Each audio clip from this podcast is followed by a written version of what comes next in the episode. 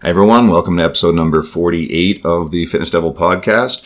We have Carter Good back. He was one of our first guests uh, in the first run of episodes, super popular episode, so we had to get him back and catch up with him. He actually gets into how he's got this massive Instagram following and how that's benefited him, some of the interesting aspects of it. We talk about sort of the illusion of success that we sometimes see with people in the fitness industry. They paint this picture that they're doing really well, and maybe that's not necessarily the truth the future of social media as it relates to the fitness industry. Carter's thoughts on that. Some of the challenges that he's encountered himself on his weight loss journey, keeping the weight off. He's had some, a lot of sustained success. We get into the psychological battles that are involved with nutrition and weight loss with his coaching clients, how he helps them, and a good look at how he stays creative with how much content he creates through his Instagram. Go follow Carter uh, and uh, enjoy your episode. Thanks. Shut up and sit down.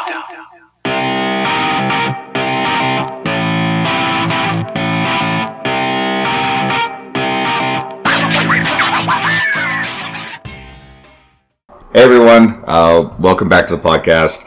We've also got someone coming back. Carter! Carter Good is back with us. He was one of our first guests. Uh, I think the first, it was maybe number seven. It was actually the first episode that really blew up for downloads. He's got a really big following. We're going to talk about that. So, uh, Big it's, deal. It's great to have you back, buddy, and uh, happy birthday. So, Thank you very much, man. Thank you. Thanks for having me back. It's it's his twenty fourth birthday. 24th 24. birthday. Twenty four. Isn't there a song about me? No, that's 22. That's twenty two. Taylor That was Taylor Swift. Swift. Oh. You, you probably know her now with your fame. yeah, yeah. Is she like in your circle now? Is it what? Is she in your circle now with your fame? Oh yeah, yeah. Me and Taylor Swift, we're, we're great buddies. You guys are, we, um, you guys are gonna yeah, I think she's she's. I think we're, we're meeting up tonight or something, getting a drink or something. You do her Like, you know. macros. Yeah, I'm gonna do her macros. I've been doing her macros. So, you know, not a big deal, but That's what that's what they call it. I was doing the macros, and she's gonna write in about eight weeks. She's gonna write a song, Song about, about you. Yeah, yeah. what would the song be? Coffee, Exactly. coffee and Carter. I don't even want to know. It'll be something. It, I can horrifying. see her writing like a like a like a love song Yeah. or like a breakup song that's like called like "He Cut My Carbs" or something or something like that. Like that'd be like a like, like a funny joke or something. I don't know. You cut my carbs and you broke my heart. exactly. Actually, that that'd probably make for a good title for this one. We got to come up with something. you something. can tell her. graphic, You can tell her tonight. All Yeah. right. Uh, So it's been about nine months since we've chatted with you, and I mean you've been on a crazy trajectory of success in like all this sort of shit. So what's actually happened in the last nine months? Like, what's going on with your career, and what's coming up next?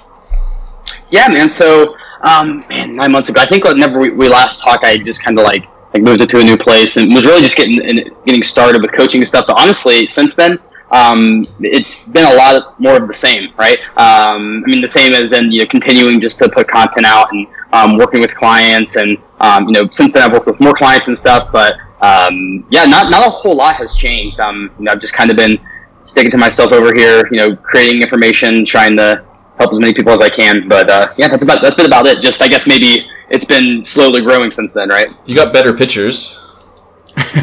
Yeah, I did? I did. I got a uh, yeah. You know, I got a. My mom is like a professional photographer, and like she let me borrow one of her cameras. Um, but it's like this super fancy camera that I don't even know how to use because she like has a bunch of them, and so like I'm just like this crazy person out here trying to take pictures with this really fancy camera. And people are just like, "Oh yeah, is that like a, a Canon 60 43 1 2? And I'm like, I don't know. Is Just that trying you? to take pictures with. Are all those pictures just you doing it? Like you just set up a tripod? Oh yeah. Oh yeah. Wait, wait like the selfies? I don't know. No, like the Some of the professional. selfies are the- probably the iPhone X. Dude, the iPhone X is like if you get good lighting Yeah. with like the new iPhone, it's actually like pretty crazy how good photos you can get He's, with it. he's lying. His mom actually takes I was the photos. I he thought- just doesn't want to. Yeah, that's where it was going because like basically over the course he had like all these professional photos. I'm like, man, he's up in his she game. licks, she licks her thumb and then rubs your cheek. He's like, okay, now go go sit on that Yeah, wall like yeah. this, put the jacket on, yeah, unbutton that, and then you're just like, they look Listen, good. guys, I didn't know I, was, I didn't know I was gonna get interrogated, and get all my secrets taken out here. I'm trying to trying to keep some things on lockdown, you know, keep the mystery. You didn't give much. You said my iPhone. You're like, literally like uh, the quintessential millennial that just took advantage of everything. Oh, my iPhone, my Instagram. Mom, mom, they're picking on Hey, me. hey, I'm I'm almost on the edge. There was a period of time whenever I the first phone I had was like the was like a like the Razr phone. Yeah, that was your super, first super phone. thin. That was like the coolest phone ever. Yeah, So 'cause I it- was I was almo- I got a little taste of that, like a little taste of the pre-phone world. Do you remember that? Like when you would take a video, it would like take up almost all the data, but it'd be this little little square that was like blocky, but it was the best thing ever. Shit. Absolutely. My first my first cell phone, I would have been about twenty or twenty one in university, and it was one of those like Nokia brick phones. You, like you couldn't break it. If you threw it at someone, they at minimum they're concussed. They might die. It's a hospital trip for sure. These things are tough as nails. They, battery life would last for, for three fucking days for sure. And no one else had them, so I would literally turn it off unless I want to make a call. Life was totally different back then. Yeah, there's no Yeah. there's no Instagram. Nearly twenty years ago. So I'm dating myself. Um, other than that, like life's good. Like it looks like like you're just killing it in town. Like you're hitting up every coffee shop. That's literally. I would say that seventy percent of my time outside of my apartment is just at a coffee shop. I, I would say right now. Is that just So- because the Wi-Fi? Like you can basically run your business out of there at this point. Yeah, yeah, yeah. So That's I mean, honestly, I'd just be drinking coffee from my apartment. So it's like All right. So maybe I how should go out and how often do you get recognized in public? Um, We're just I like, how famous not, are not that often. It's like maybe like a few times. Um, it's funny because it's usually because like my audience is like it's usually like it'll be like a, a family and like it'll be like a the mom or something will be like I follow you on Instagram and like all my Weight Watchers friends follow you and I'm like it's awesome. So it's like you know whatever. I'm That's the I'm, I'm, best. in, I'm in with the mom crowd for sure. It's literally happened to me three fucking times. That's it. People, yeah, I follow you. Okay. Whoa, that's weird. But someone like uh-huh. I think it was on Facebook. I don't know. Someone like was like, "Oh, you must get this high level information, coach all these athletes." I'm like, actually, most of my clients are like 25 to 40 year old females and moms just want to get strong. Like they don't like understand. Like they recognize me. Their families. they're- I don't know. Fuck. I don't know where I was going with that. Let's talk Instagram. Talk the followers. yeah, so I actually looked at like people all over our, our industry. We talked about Jordan Syatt in your last uh, your last appearance because he was kind of part of that whole process to the Instagram strategy to the infographics, and we're not going to talk about those fucking things because that's overdone. But I couldn't find anyone in our sphere of the fitness industry who actually has a larger Instagram following than you do. It was like four hundred and thirteen thousand. And I looked at like Layne Norton and Spencer Nadolsky and like tons of other people who are pretty well established. And yet, no, you're tops of the list. So, um, as far as our corner goes, that's ultra massive. Um, and I have little doubt that you balk at the notion that you've become, quote, insta famous. But how has a degree of exposure and following affected your work? Yeah, so um, I think that for me at least, obviously, you know, you just you're reaching more people and stuff, and just to talk about, it, like, I think that part of the the growth for me has just been that you know I've consistently you know been putting out stuff like every single day, Yeah. right? And, and obviously, like that, I'm fortunate enough to be able to do this for a living and, and stuff and work with people online, so like I can do that, right? Put a lot of effort into it. Um, but yeah, I mean, it's been awesome, and you know, since we've last talked, you know, I've been able to continue like growing my one-on-one uh, coaching clientele um, and, doing that, and so it's definitely had an impact for sure.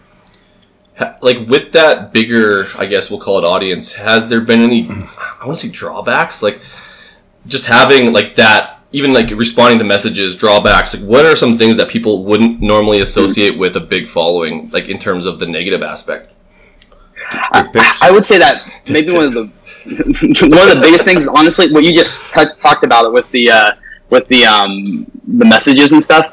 Um, because like I mean I get so many messages and like you know you want to be able to answer them all right and, and, and help out everybody, but sometimes you know I'll get like a message that's like you know multiple paragraphs long right and it's like this really detailed question I really want to be able to help this person. It's like it would be like a full time job to like go through and like answer those messages. And so a lot of times I try my best to like point people to like you know send me an email or, or do this or whatever. Um, but I would say that's probably the biggest drawback is just you know only being one person, right, and not being able to like go into DMs. And my thing is, you know, a lot of times people in that situation, what they'll do is is have somebody who's like answering emails, right, or some like support thing, Yeah. which um, you know I, I think that can be helpful if you're like if you're being honest, saying, hey, this isn't Carter, this is so and so, right. But my thing is like because my entire brand is like around me, I would just think it would be weird to have somebody like going in, especially when someone thinks that they're sending me a personal message, right? And then someone else is reading it. So um, that would probably be the biggest drawback is just, you know, trying my best to get back to as many people as I can.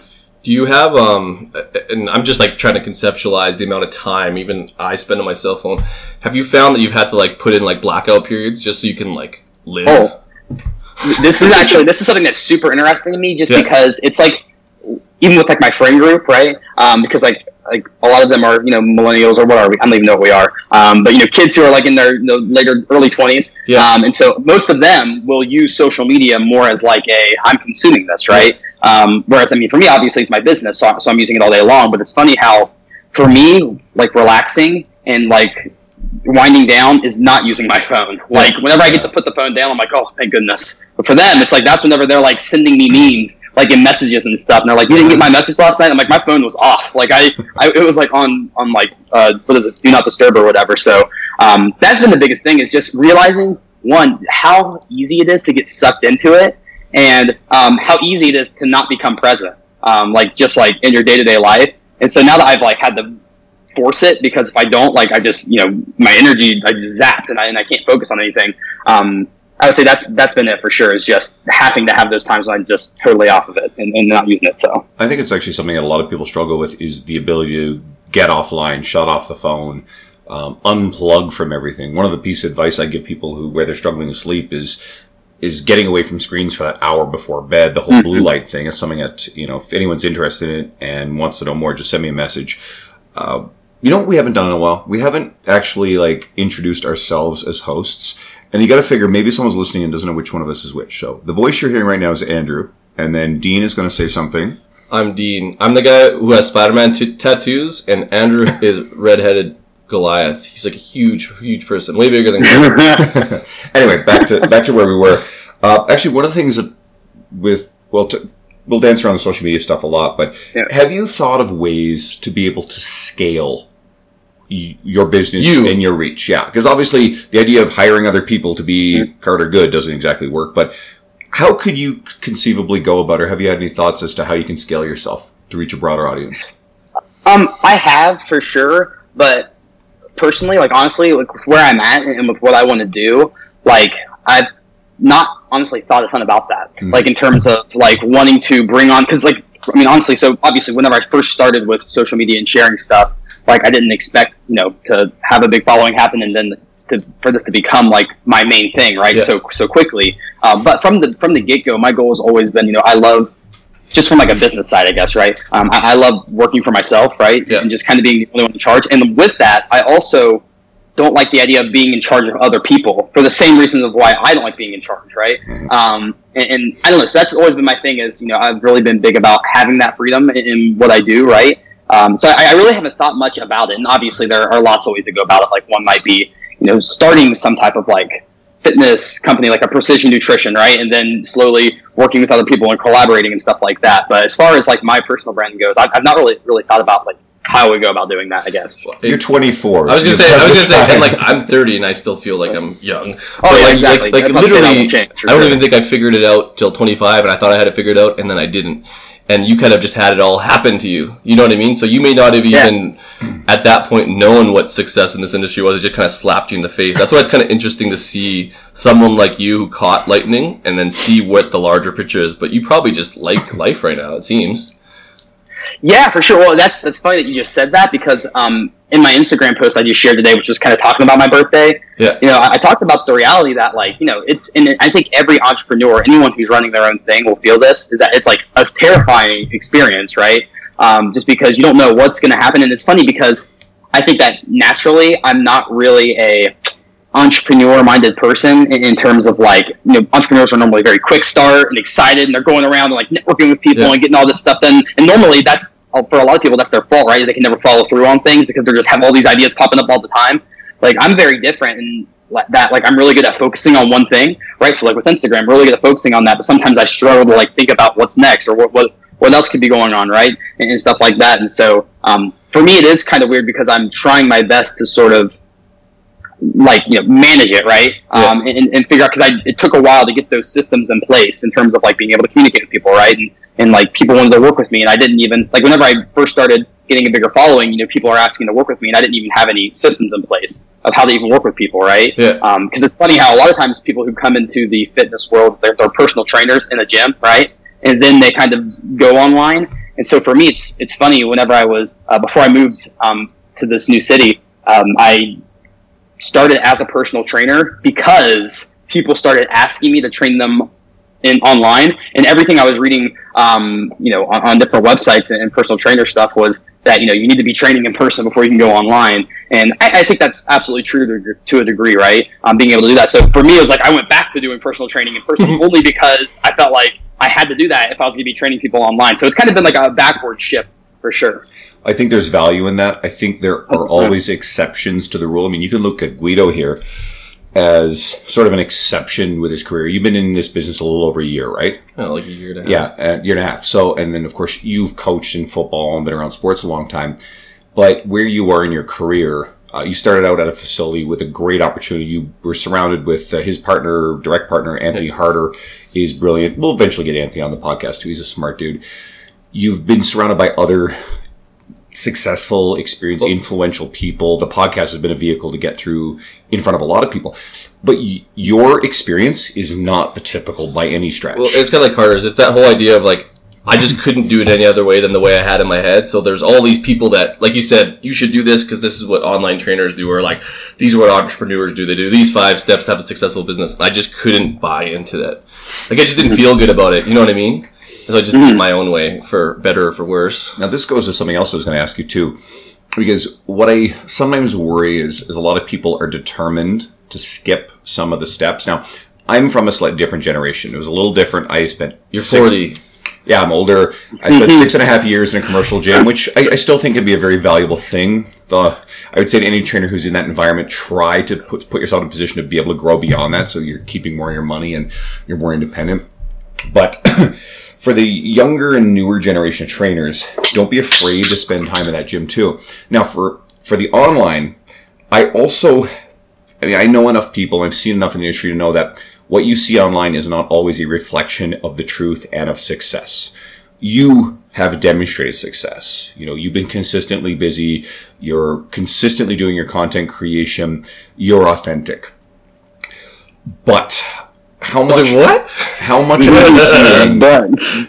How much are we seeing that's manufactured in the online realm, especially with coaches who are pretending to quote make a lot more money or be more established or more successful, and it's really image and it's not backed up by reality? How much are we seeing that? Kind of what's what's what's the reality like for you, and what do you have to say about kind You have to tell everyone everything. some of the illusions that we're seeing?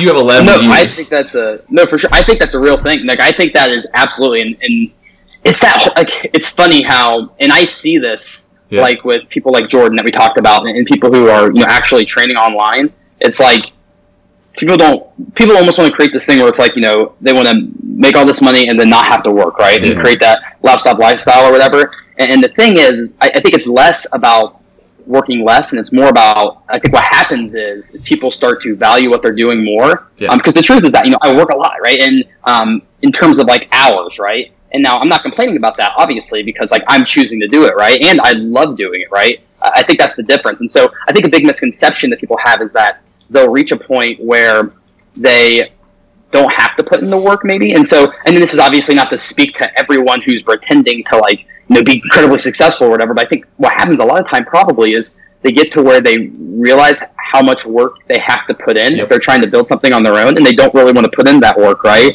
And so they almost it's almost easier to appear to have it i guess right in a sense right i mean it's and it's not even with this that's how everything in life works Well- right like people will fake it or whatever And after our conversation, like fuck, it was almost like a year ago, hmm. I was like, "Oh, I'm gonna try this infographic thing," and it actually worked well. Like it grew my following and all that stuff. I just didn't like doing it.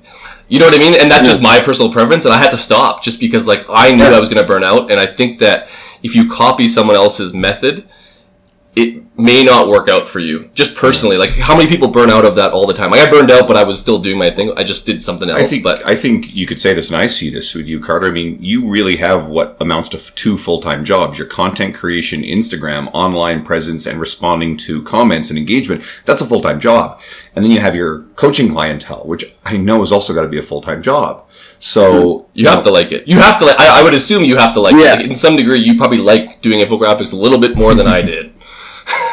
Oh yeah, for sure, for sure, right? And and, and partly it's to me at this point it's like a it, it's a value thing, right? Because with infographics, for example, like, and I even went into this knowing that you know there's going to come a time whenever even infographics, like you know, people aren't they're going to kind of die out, right? And they've already kind of have, Yeah. even though they still provide value. Um, but no, for sure, right? And, and I think that you know, if I hated doing this, or if it if something didn't feel right, I mean, I think that that you can go back to the question that we talked about earlier, right, Yeah. where you said um, about scaling, right, and going to this next level. To me, the idea of that that kind of stress, of stress of like now now we're, I'm dealing with more logistical stuff, right, with scaling and getting bigger, like that stresses me out, and I know that I couldn't do that. Like Yeah. I could not stay consistent. Like I can rely on myself. I feel like Like, I'm good. Like I can push myself to, to work harder, but like I don't like the idea of like now I have to this whole thing. I have like four people working for me, right? Four different trainers, and like are they? You know that that that for me would be some, something similar to maybe to what you were talking about with like creating the content, right? And I think that's just a personal preference thing, and it's important to sort of know what you you know like to do, right? Well, th- we, that actually takes us perfectly into the next thing I was going to ask you about. And like, Instagram obviously is kind of a hot and growing medium. Um, Facebook obviously is a bit more mature. Uh, there's other vehicles out there, but it's it's a big marketing vehicle right now in our industry, and it hasn't reached its peak. Where do you see the future of social media for the fitness industry? What tools will matter in the future? And then what would you say to emerging fit pros trying to choose platforms to be on? Mm-hmm. So I, I actually have been thinking a lot about this, only because you know I, I've been thinking, you know, what where, where do I want to put more attention into right next? Because there's kind of like a, a popular kind of belief for any online entrepreneur. It's like you shouldn't have all your eggs in one basket, right? You shouldn't have all your things on Instagram. So right now, obviously, a huge portion of the people who follow my content is all on Instagram. I don't think it's a bad thing, but you know, I do want to diversify, and I think that for looking forward, I don't think anything is necessarily going to go away. Um, I think that what's going to happen is, you know, things are going to become more popular and less popular. Um, but in terms of like platforms, you know, I, I think that there's a big enough, like Facebook, for example, right? Like if Facebook were to just, Facebook isn't just going to die off, right? It's not just going to stop, right? But when Instagram started getting more popular, maybe there was less engagement on Facebook, right? Or, or, or things go up and down. So um, my thing is always, and I guess this will also tie into um, where should people start? Like I personally believe you should be everywhere, right? And, and I think that it's important to do everything at the start, right? Try to put stuff everywhere and then pay attention to where your message gets picked up the most, right? And so, you know, so maybe you start your own podcast, maybe you post on Instagram some, you do videos, right? And then you figure out which which one gets the most traction. So for me, whenever I started, I was blogging and I was doing Instagram and I was doing YouTube videos. And then once Instagram, there was that period that was like, it makes a lot of sense to put all my effort into this for right now. I did that, right? Um, and then here in a minute, here like in a couple weeks or whatever, I'm going to be shifting more towards um, making more videos and stuff and, and creating more content, maybe on YouTube and stuff. But I, I think that that's important is to sort of don't just go into it assuming okay, I'm going to do YouTube and that's it, and then just go for it, right? Like like be willing to be flexible and see where people respond to your message the best, and then you know pay attention to that and go all in on it. And when you're pretty, you should probably have pictures and video, right, Carter? Carter, Like me, lots, yeah. of, lots of You- very you- pretty I- pictures of Carter on his Instagram. But they didn't come till after. Like I said, like whatever episode seven. So that's forty weeks ago. You started. Then you got the mom's camera. that was it. You got a nice It was the mom's camera. It's, it's you like lined up immediately everything? shapes your face perfectly, and it like you know it, it does magical work. Well, I noticed that you you do use pictures of yourself more frequently in Mm-hmm. your social media as time's gone on because I've been following you well since I met you back, uh, you know, year and a half ago in uh, the fitness summit that we talked about in Kansas City. Uh, shit, half our guests have been there. It's just the been cool two to see how you've amazing. evolved. Yeah, Like honestly, because you, you would agree you've evolved. Oh yeah, hundred percent, hundred percent. Just from like no people. Yeah, I, I would just say Are you yes to create that, so, yeah. and this is actually a, a weird question because I know like we'll call it like the content creation, but like you kind of went the pictures sometimes and some videos and then some infographics, and you took away the videos, but then you added the pictures with like the half infographics. Is Hmm. or did you get that idea from anyone, or is that kind of like your own doing? Because I know the trends. I don't know where they start or begin, but certain people are starting to do more of the same stuff. If that makes sense.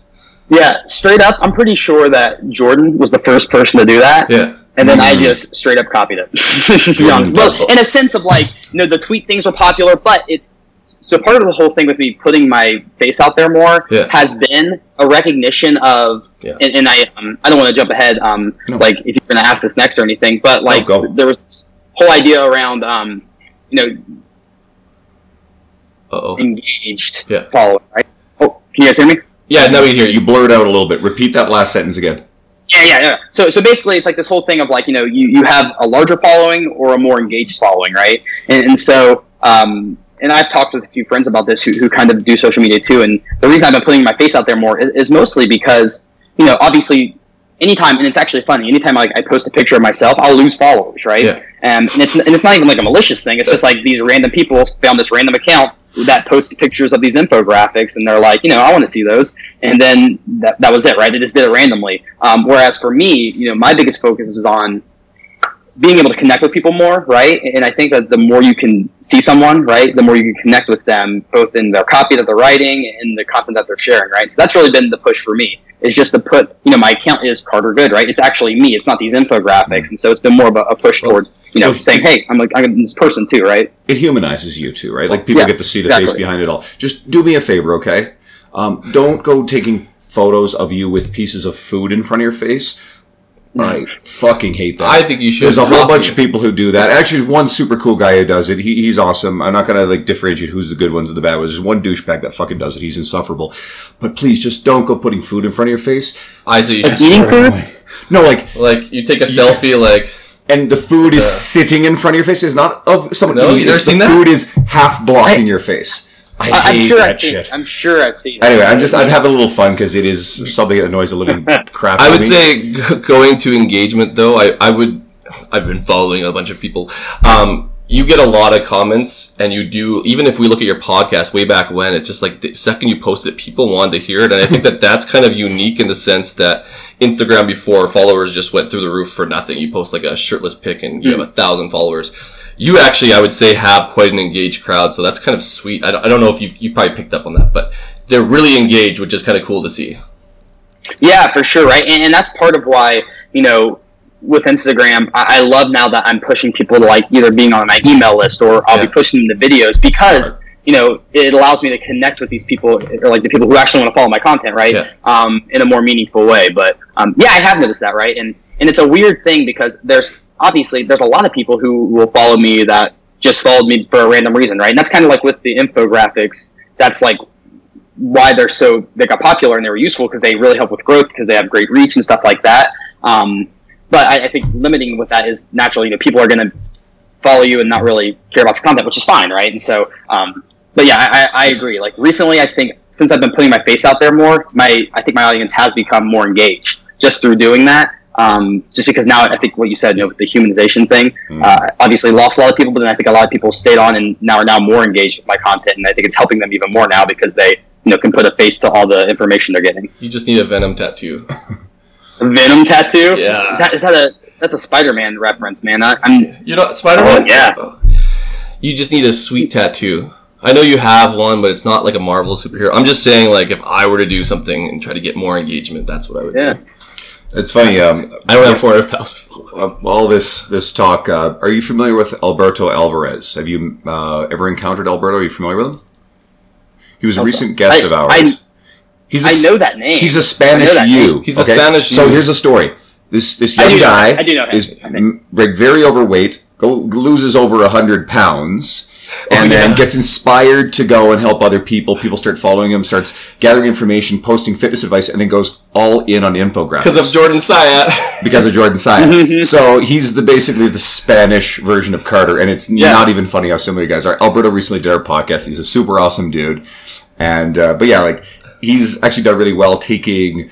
I guess he's partnered up with Andy Morgan, uh, and Andy's obviously awesome dude too, who started translating Eric Helms' work into Japanese. So then Alberto gets in and is like, "Hey, can I translate this stuff to Spanish?" I think Yeah. that's I think that's the smartest thing you can do is take existing work if you speak another language or live in another part of the world and translate it into that. I only speak English, Well, so I can't, can't advantage of this translate. English to English. Yeah, I can't can't do that. I, I tried, but maybe somebody can translate. there's only all- so many synonyms and antonyms or whatever in English. I don't even know English language, the English language. So it's like you know, whatever. I think I actually do know him though. His his Instagram name, um, like the macro is there or something. that's the man. Yeah. I, okay, yeah, because he he's done that. Like he's messaged me a while ago, and he's been doing that with my content too. So Yeah. I actually do think that's really cool. It's very useful because I can't do it, right? No, you can't. Well, you could maybe. I don't know. It would take you way too long. It'd be very bad. Yeah. Um, let's go back to like. let- Let's actually go to weight loss. I know you do this a lot, but like you, you, you still lost 140 pounds. Um, can you just shed some light on some of our to some of our new followers? I guess on some of the challenges you've encountered, and just some of the pitfalls that come with losing weight but keeping it off long term. Yeah, Yeah. so, so maybe more of a focus on like the after the weight loss kind of thing. Yeah, or- not not not acting if get some- there, but like once you get to that point, like you know, you have to continue life in this new Yeah. you. Like, what's kind of your go-to strategy for a lot of your clients, and just with your content for some of the people who haven't seen? I'll clarify this too. If anyone really wants to get the original story, you know, the old episode covers that. I don't want to rehash that. Like, mm-hmm. what's kind of now the new set of challenges to prepare people for the Carter pillars. after they've lost the weight mm-hmm. and the ongoing maintenance, the mental aspects of it, the physical stuff, like the the stuff since that. Mm-hmm.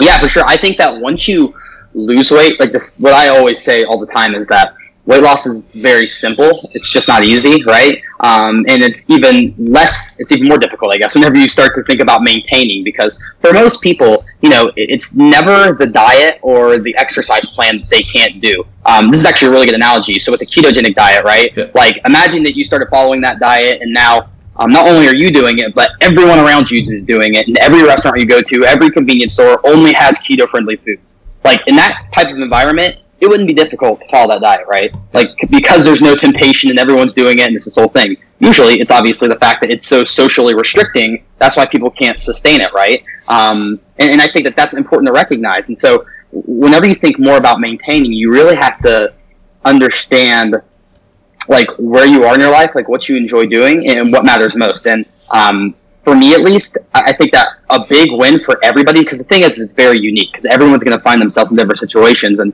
and that's part of why I love coaching is because you can actually talk with people and, and develop strategies for their unique life, right? Um, but one thing that I think everyone should be doing, and, and if obviously if somebody's listening to this podcast, they're already on their way with that, is is educating yourself and learning about like food. Not only the like, oh, what are calories, what are macronutrients, but also like, why do I crave a cupcake? Well, let's look at it from a obviously there's the you know there's going to be the, the social craving or, or social part of that. Like you know maybe you grew up and eating a lot of cupcakes, or you're in a situation and cupcakes are normally in that situation or whatever, right? But also understanding the physiological response to why do I want this food? Well, it's super high in sugar, it's super high in fat together, it's super palatable. Your body wants that because it wants to survive. Right? Just understanding that because you have certain cravings that you struggled with in the past, it doesn't mean that you are weak or anything, right? It's very normal. And I think that the more you become self-aware of that and, and know that it is normal, the easier it is to um, just stay consistent on a day-to-day basis, right? Uh, because I do think that there is something to be said where if you are somebody who's struggled with your weight and you're trying to maintain it now,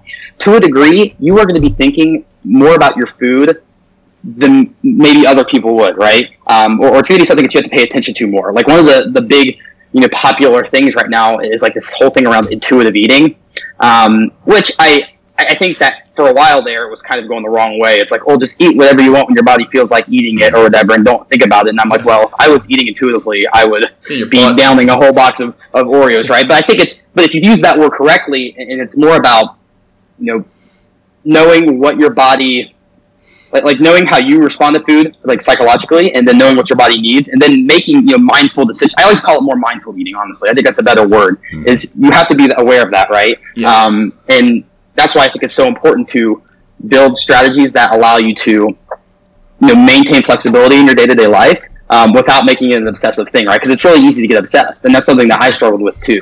Um, but I guess just wrapping all that up, it- it's just to recognize that you know you are a unique person, right? And like it's going to be important that you build your own strategy, and if something works for you and it's allowing you to live your life and it's not stressing you out, like don't let other people tell you that it's bad or that you shouldn't be doing it, right? something embedded in there and I and I hope that anyone who's listening who's really more on the end of the spectrum of our listeners where they are going through a weight loss journey uh, getting a coach having some accountability some support and someone who can work with you who's really invested someone who's serious to work through those strategies to find individual solutions to what you're going through versus your your information is actually really good at dealing with a lot of specifics. A lot of the stuff that's out there can still be really general, and the general stuff. Intuitive eating is a perfect example. Like if you eat intuitively and you're overweight and you're insulin sensitive, uh, things that you feel aren't necessarily congruent with your goals because everything is whacked. The, the definition of intuitive eating is what got our s- society into It- obesity in the first we're- place. so- We're, in a like a limbic driven like everything is accessible.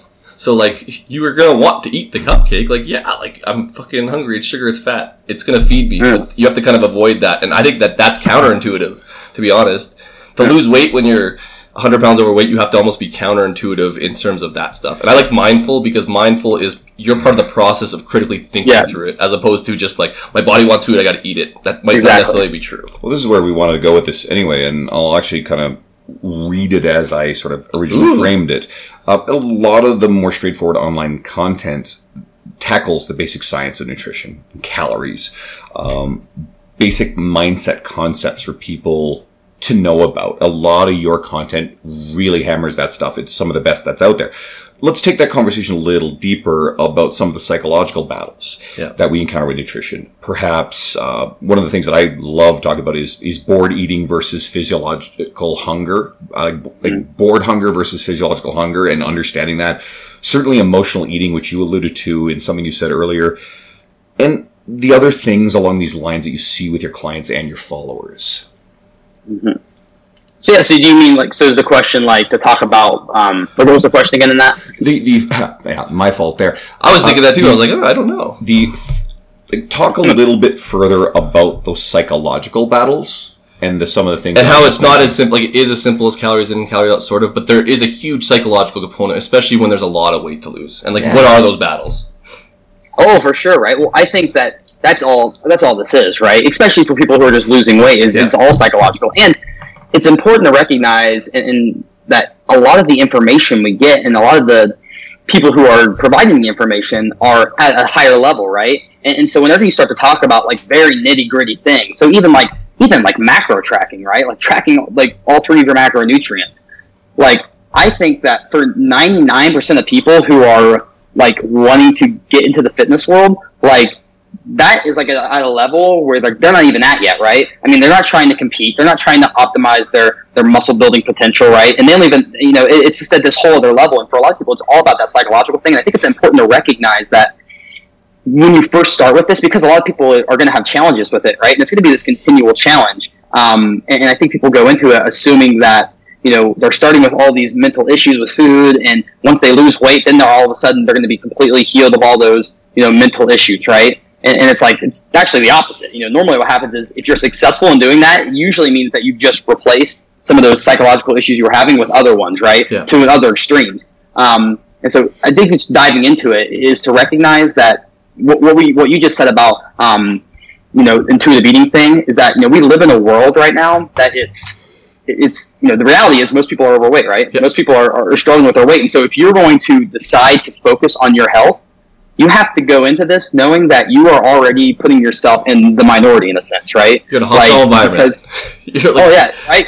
It's it's it's like well it's it's the funny thing is like we've almost like ha- we've like defeated evolution right? Yep. because we we created it it's made we've made it so easy to just eat whatever you want. And so that's part of why with the intuitive thing not to go back to that but like No, No, it's hard absolutely. to, it's easier to eat intuitively whenever you're out in the wild and like just Yeah, eating whatever you can find right? And, and and then doing that. It's another thing when you're just like walking to a supermarket and like okay here's some kale and here's some donuts. Like you know it, it, it's, hard to make that same decision. So um, i think that for most people the big psychological thing is just to recognize that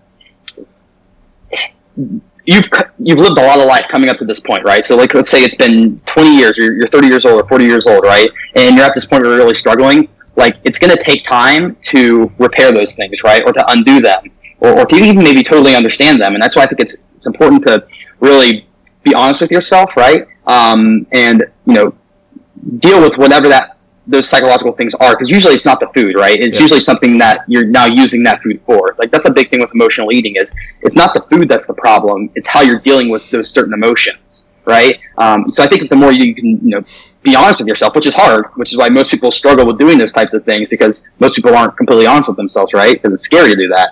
Um, the better off you're going to be though. And i think that that's something that i've seen more and more as i've worked with people one-on-one is that you know it, oh, there's always a deeper level with things Well, I was gonna say it's interesting you say that too. It's just like, and we had this with Nick Sorrell as well, just that like deeper level of understanding. But like, yeah, if you have an issue, it's gonna be easy to fix it if you look at your environment with food it's just naturally available. And then I'm sure you've seen this a lot. Like once you kind of unpack some of that stuff, some you you're able to fight the hostile environment, which is um, instant gratification because you've kind of dealt with your stuff. You don't have anything to instant gratify. Now you're eating for lifestyle or for performance or something.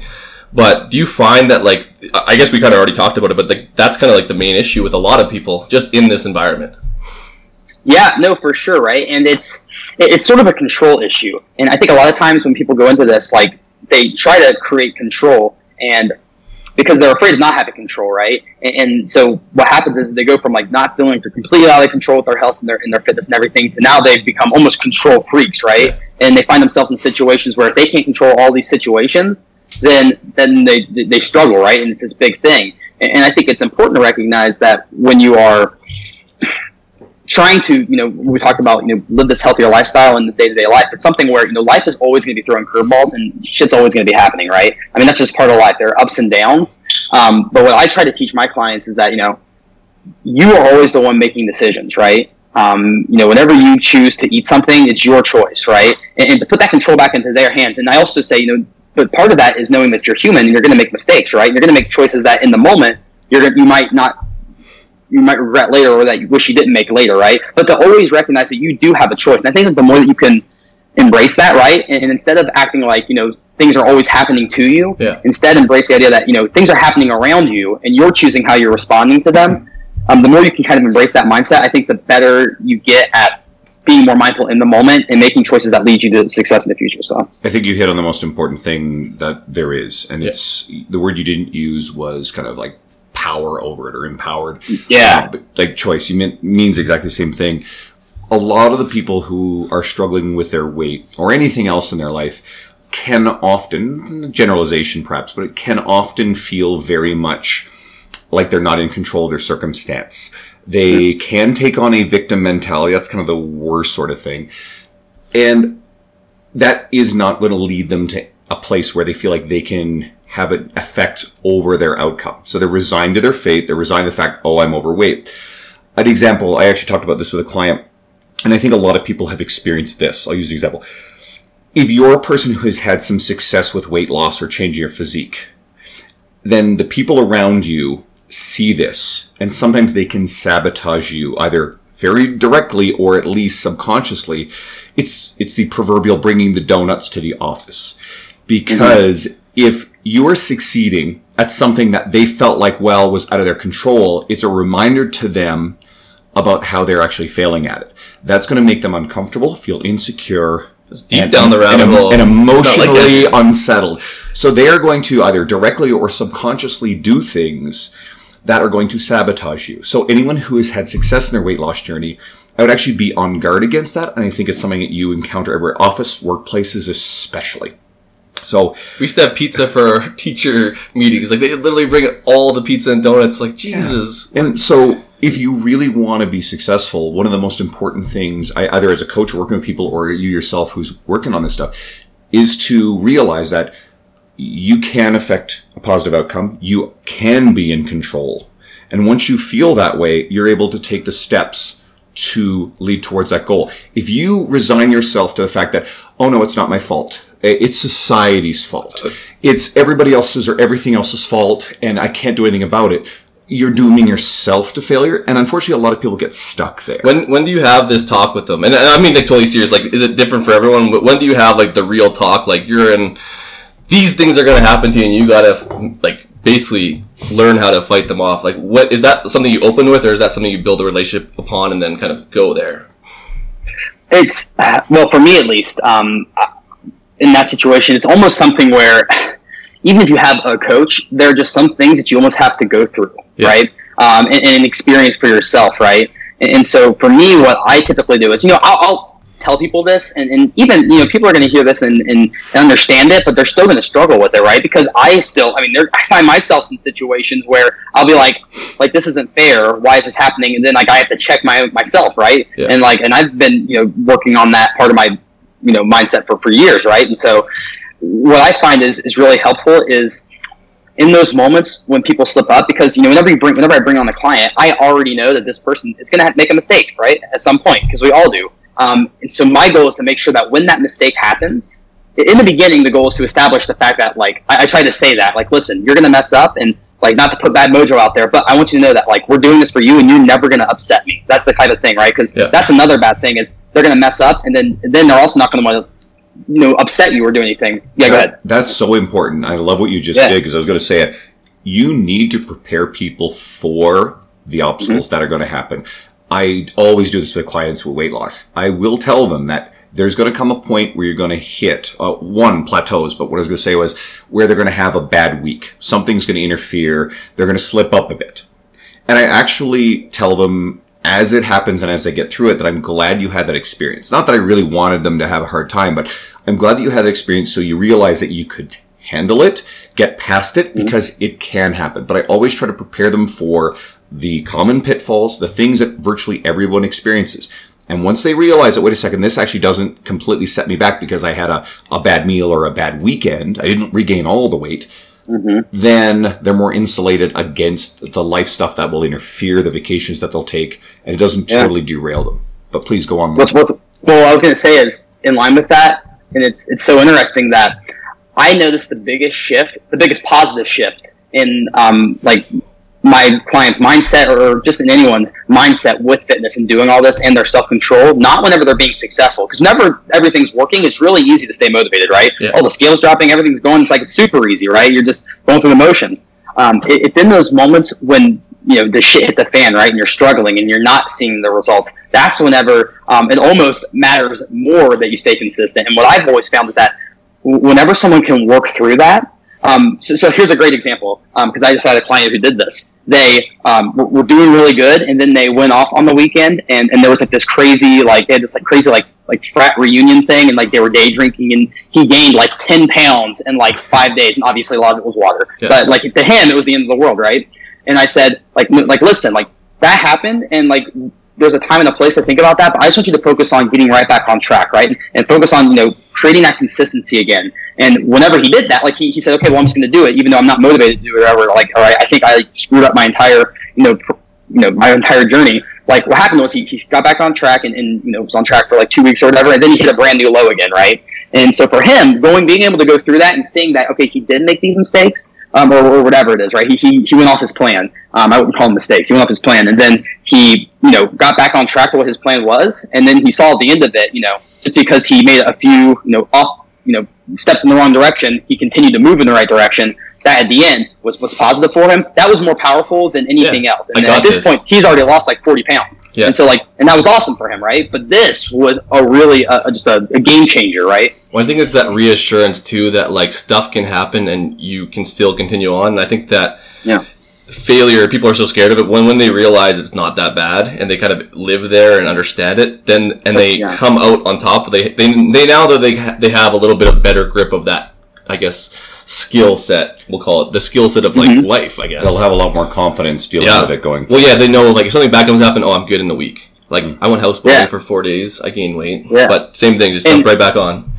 Yeah, and not to turn this in the other direction, but this is also something I see though is that's important, right? To recognize that you can make you can you know go off the plan or, or do whatever and get back on track. Sometimes um, I think that the, the negative of this is Yeah. getting to where you'll say, you know, you'll always use that as an excuse, right? Well, I'll always get back track, and that's like the whole classic diet starts on Monday. You know, the, Mhm. I have that infographic that's like sort Yeah. of popular that talks about the weekend over like the weekend Pizza. binging person, right? Or whatever. And so the way I combat that is I always say, um, you know, what you do most of the time is what matters most, right? And so I have like a, a graphic that I shared once where it was like one side was like salad, salad, salad, salad, pizza, salad, salad, salad, salad, pizza, just to you know talk about eating nutritious foods most of the time. And then the other side was pizza, pizza, pizza, salad, pizza, pizza, pizza, pizza, where people ate healthy some of the time. So sometimes I think people will get in a situation where they will over glorify or over reward themselves for like you know, making good decisions. Oh, I ate healthy today, so you know I'm going to allow myself to have that snack. Or you know I've been good for the past couple of days, and and I think that can also be a negative thing too, right? That that kind of thinking is absolute bullshit, and I think you got to Yeah. be kind about how you do it. But I'll still call it for what it is. That's complete bullshit.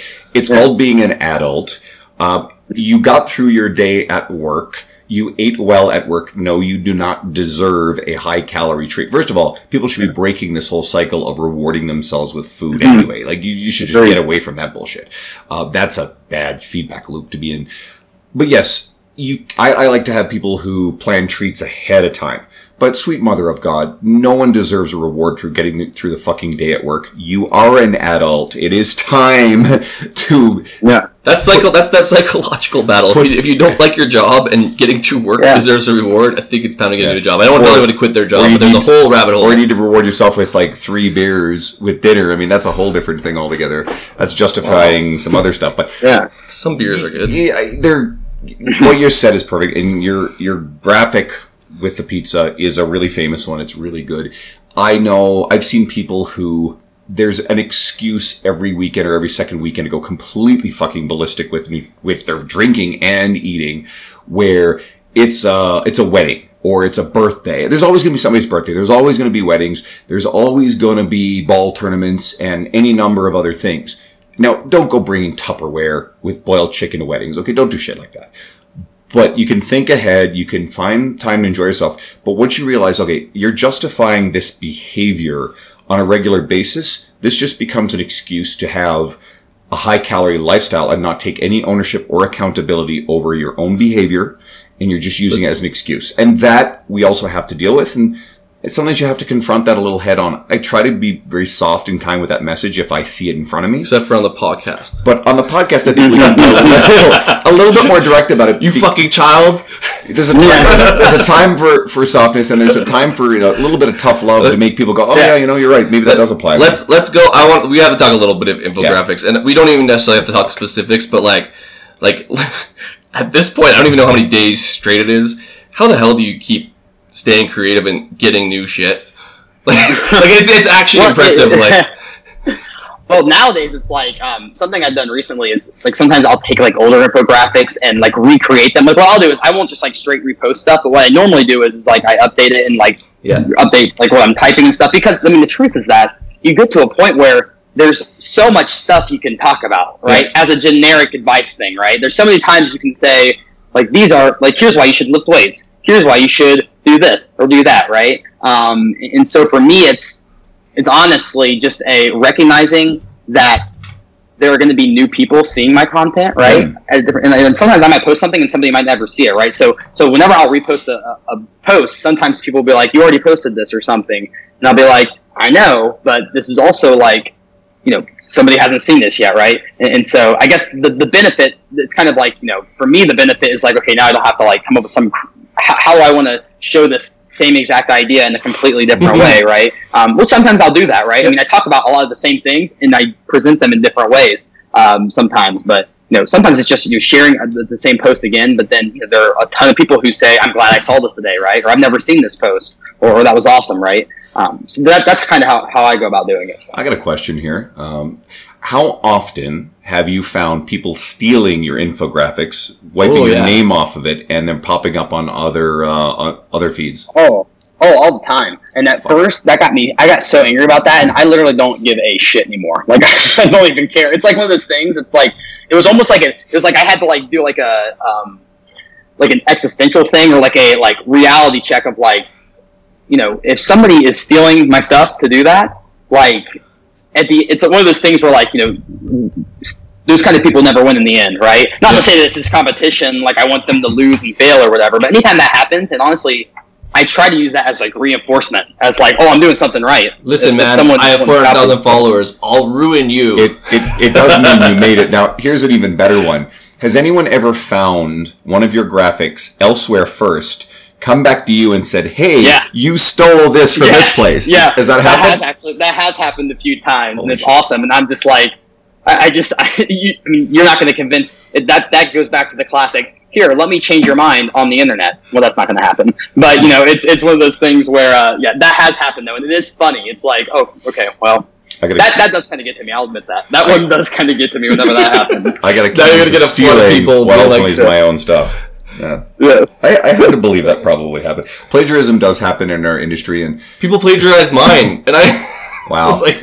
I've never been plagiarized, so I haven't probably made it yet. No. It's like a Spider-Man and Batman head on it. Like I'm the old. like, yeah, I didn't Um, care though. I thought it was funny. We, we see it happen from time to time. I've seen. Uh, I know Sohee Lee has commented about it before, But she had like Is that- legit plagiarism where they took Oh. whole blog posts. but that actually like does they literally took whole blog posts and put it on their website and then got clients off of it. Yeah, that that stuff's gross. Uh, I've seen a number of examples. There's something recent. It, a month doesn't go by where someone in our network talks about plagiarism, and people take tend to take two approaches to it. Some people are really militant and really aggressive at it, and other people are just resigned to the fact that okay, this shit's going to happen. If I'm really going to get myself twisted up about it, I'm going to lose sleep. I remember, I won't say the name, but there was a girl who was at and I met at the, the Kansas City Fitness Summit, not this past year, but the year before. Same time I met you, and she was there and seemed to know everybody. And then shortly thereafterwards, yep, she got outed as having repeatedly stolen multiple different people in the industry's uh, blog content and shit like that, and and Instagram posts. And yeah, she was publicly called out, and she sort of shrank away and seemed to disappear from the the network after that. But yeah, she was exposed as being a thief. I guess that's a good thing about having posts with your picture on it. They can't steal. Yeah, that's also of- helpful. Yeah, just having my face on it. That was Just actually putting the real reason. infographic next to my face. I want the actual picture zoomed out with your mom taking a picture of you, and then you kind of do. That would be the one. Be like, I know you could totally get so many followers. Be like, you know, the person behind the face, like, this is really what happened. Be like, oh my god, Carter, your mom, and they get an I love mom tat. Oh man, I I should direct your media.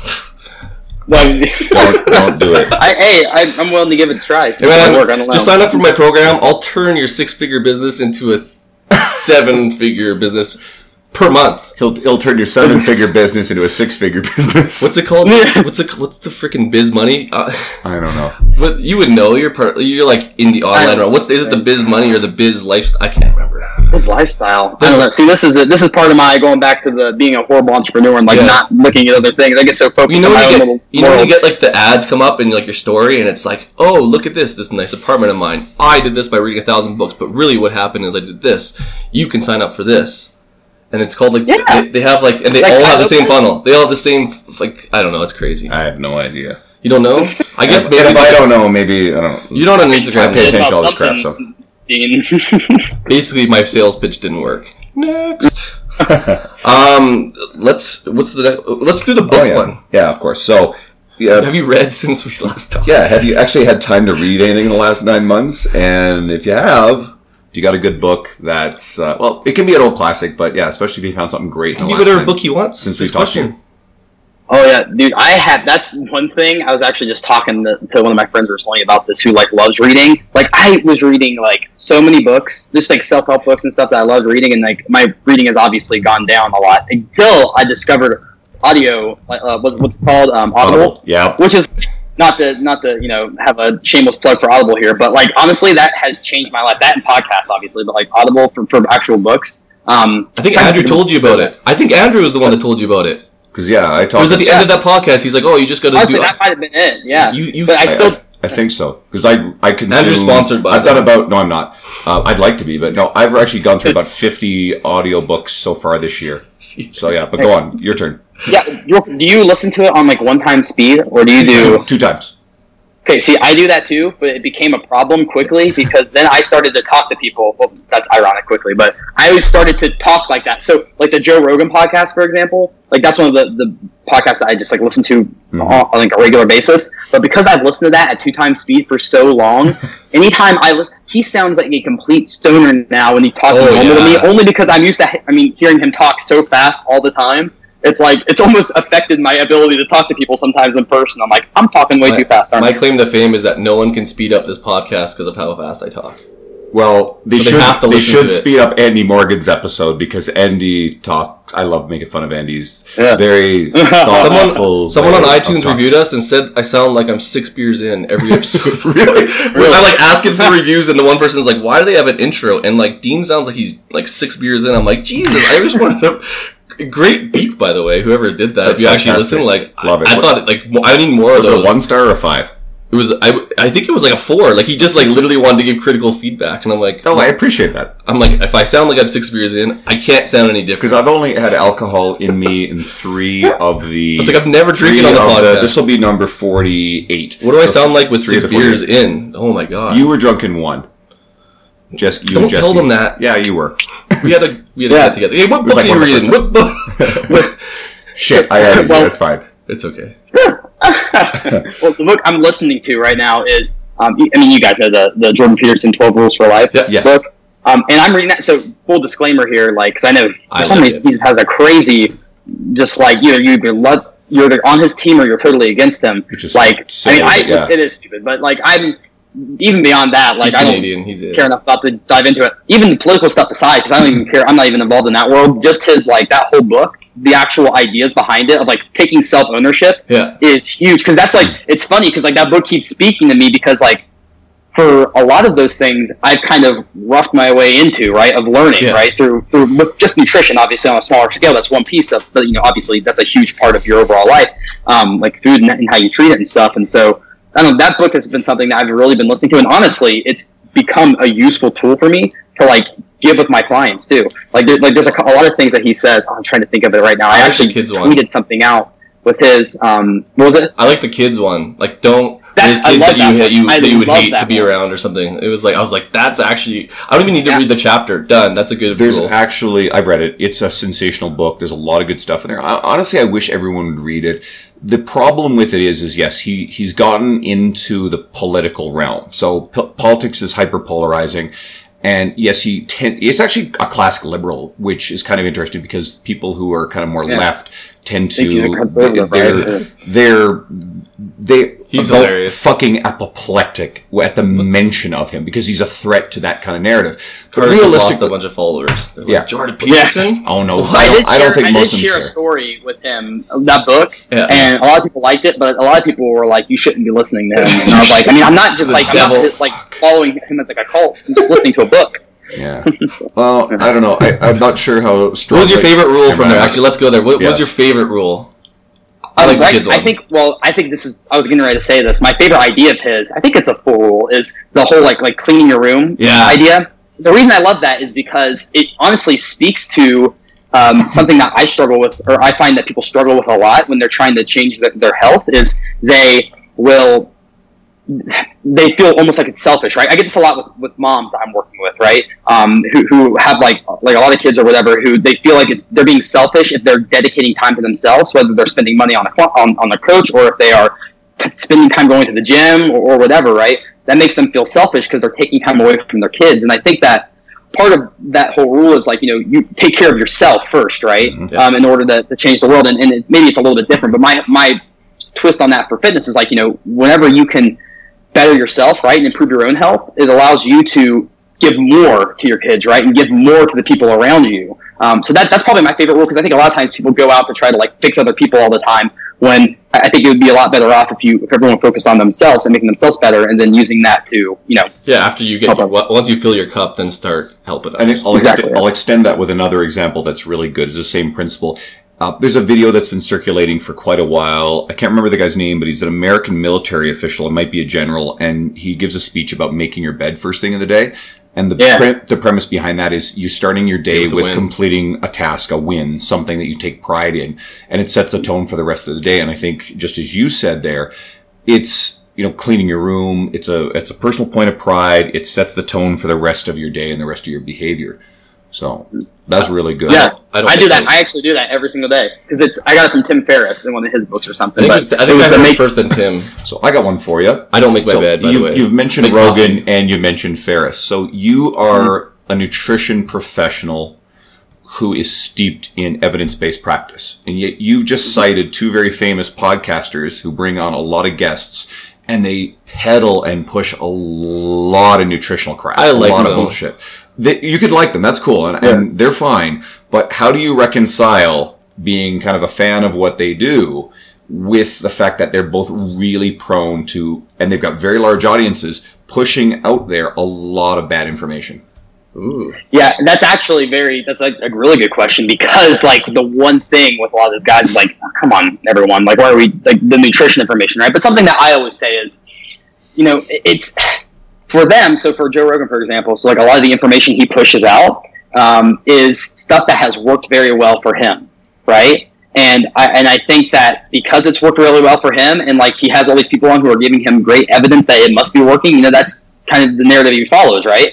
Um, and, and but and the, what I always tell people is that you know just because one person does something one way or works for them doesn't necessarily mean that it's like the end all be all all. So like with um, you know diving into like anything that somebody would say about training or nutrition, it's like as soon as someone says this is good, this is bad, I say listen, don't listen to that person because Like that's that's immediately a, a, a red flag, right? Um, you know, just to automatically assume that something is bad just because it's there, right? And so, you know, I just think it's something where, I mean, maybe more on a personal level, maybe that was more the way you wrote in the question to go is, you know, I, I just recognize that if something's working for somebody, like who's to say they shouldn't do it kind of deal, Mhm. right? Um, and so like if, if they're, if that information is working for them, then like, you know, keep doing it, right? I would just urge the listeners in a sense, and maybe that would be a good positive for them to push that more, right? Is, you know, this is what's working for me. And I think that actually Joe Rogan actually does that more now than I- he used to, which is actually a good thing. He does say, "Listen, this is what works for me, and that's why I'm doing it." Right? Well- um, and and you know, you don't you don't have to do it, or you can do it, but here's why it works. And the people he brings on, he talks about all the time, are like people that he's interested in talking to. Right? Yeah. That's kind of always been his thing.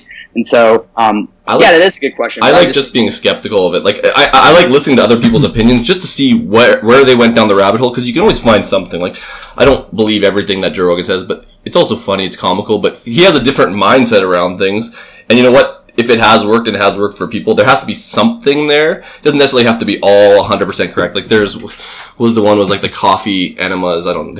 Yeah. there, there's a bunch of shit in there. Christ. Speak of ironic.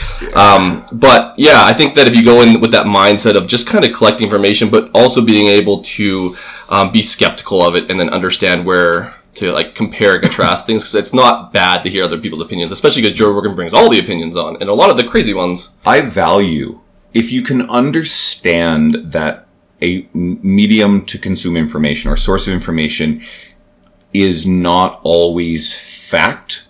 I value greatly exploring those mediums. Example I use in the fitness industry is the uh, the website T Nation. Okay, so T Nation. Some people in our industry hate it. Some people in our industry like read it religiously. The truth is sort of in between. They have some guests on there or some writers on there that I'm like, Crazy. what the fuck are you doing giving this person a platform? But they have a laundry list of awesome fitness pros. A lot of our guests have written. Brad Dieter has written for it. Eric Bach, Dean Somerset, and a handful of others have all written for T Nation. Uh, people like John Berardi. He's never done a podcast, but I'd love to have him. There's a ton of great fitness professionals, and they write pretty good content for it. It's written for a certain audience you need to be able to look at it through a critical lens and develop a filter for what is valuable information and what isn't valuable information. If you go and listen to Rogan and Ferriss, there's going to be a ton of really good on there. You just need to make sure you apply that filter to filter out the stuff that is junk. He's also super high. Yeah, like, That's- that's so like too. he sounds like he's a stoner, but like he's act- you could like hear them smoking sometimes. Yeah. Yeah. Well, it, yeah, exactly. Right. what, what you just said though, Andrew, is like it's something where you almost have to. it- It's an individual responsibility thing, right? Because Yeah. at one level, it's like, well, if you don't want people to get the wrong message, then you just tell them exactly what you want them to hear, right? Well, then that obviously is a bad idea, right? Because then that kind of creates, you know, you do this, you do this, you do this, you do this, right? And that's kind of something that people have thought in the past, right? Like only one way of doing things. And so if you create a platform like Joe Rogan or any other podcast that has people of different ideas on, there's naturally going to be conflicting ideas, right? And and so if you're a listen, if you're listening, it's important to like you know as a user to go into that you know understanding that they're going to say things that you don't agree with. Gonna, they might say things that you start to agree with, or they might change your opinions on things, right? Or maybe strengthen your opinions on other things. Um, but I think that naturally, what comes in an environment where you are hearing other opinions is that you know you have to be willing to understand that it's okay to disagree with people, right? Um, and I think that's the whole thing. Is like if you don't agree with everything that somebody says, then all of a sudden that they're bad, right? In all areas. And so I, I don't know if that kind of is in line with what you were saying. It's the same thing. With, that's it's the same thing with Peterson. I was It's going to say the same yeah, thing. Peterson There's- too, yeah. If anyone discards Peterson outright, there's a big problem. And, and when there's a certain type of political, ideological leaning person that does that, Don't. no, I'm not going to. Don't worry. But there's also a big, big, big, big, big problem when someone takes everything Peterson has to say as gospel and they become the hardcore fan. So anyone who's deeply polarized, there's probably going to be a problem there. But if you can actually get into what he's saying and really get into what he's saying, separate the ideological stuff, and take a lot of those valuable lessons from it, you're probably Yeah, going to be a better before person. before we get to like where to find Carter, 'cause it's pretty easy. Carter Good at Carter Good. CarterGood.com. Um, Joe Rogan, Jordan Peterson one was actually really, really, really, really, really good. Like really good. You would even like it. any more reelies in there? Really good. Yeah. Because I would add a really. I'm gonna add a couple realies in there too. It was awesome, and like usually Joe Rogan's is like it's like up or down, and I don't listen to all of them, but that one was good, and I've heard that from a lot of people, and I wanted to like listen to for myself. It was sweet. And I think he was he was on point because he's like Jordan Peterson is now like fucking probably more famous than Joe Rogan at this point, at least. Insane. And he was like, okay, we're on a schedule, and he was like like really grilling him and keeping on schedule, which isn't normally like him. Like it was a legit interview. Cool. like it was kind. Of, I, I don't even think he was high. Just one, just one hit. That that that. Just one, just just to to keep him on e- even keel. Um, where do we, where do we find you? Where do people find your work? Um, give them the whole easy navigation.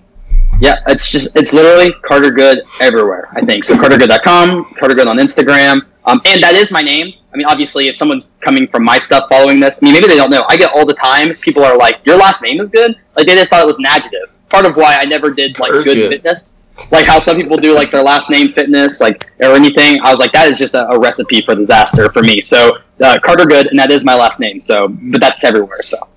Um, do you want to leave a phone number like last time? Phone number, yes. Um, yeah, I, I'll, I'll save that this time. I'm still going through some of the some of the messages now. So. Guys, uh, If you, if you want to hear like that joke, that we have a podcast. It was like one of our early ones, but it was awesome. It was, it was about nine months ago. So if you want to hear Carter's story, there's that podcast. There's probably like a million others that you've done in that time frame. But yeah, it was like it was sweet to catch up, man.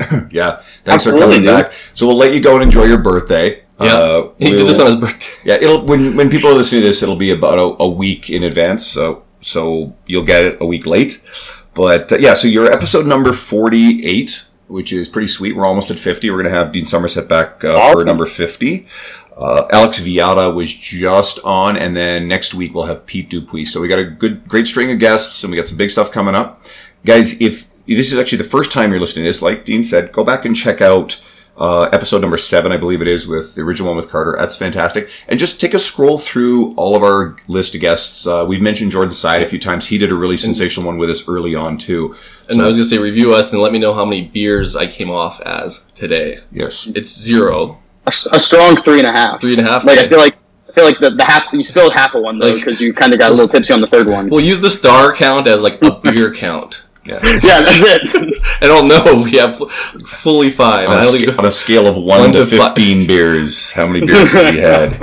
like I don't even have five beers in my house. Yeah, and we we Asshole, actually we forget we forget to do this one a lot too. Uh, Dean and I both have our own personal Instagrams. Mine's at Andrew Coates Fitness, and then yours is uh, I know Guido.power. Guido.power.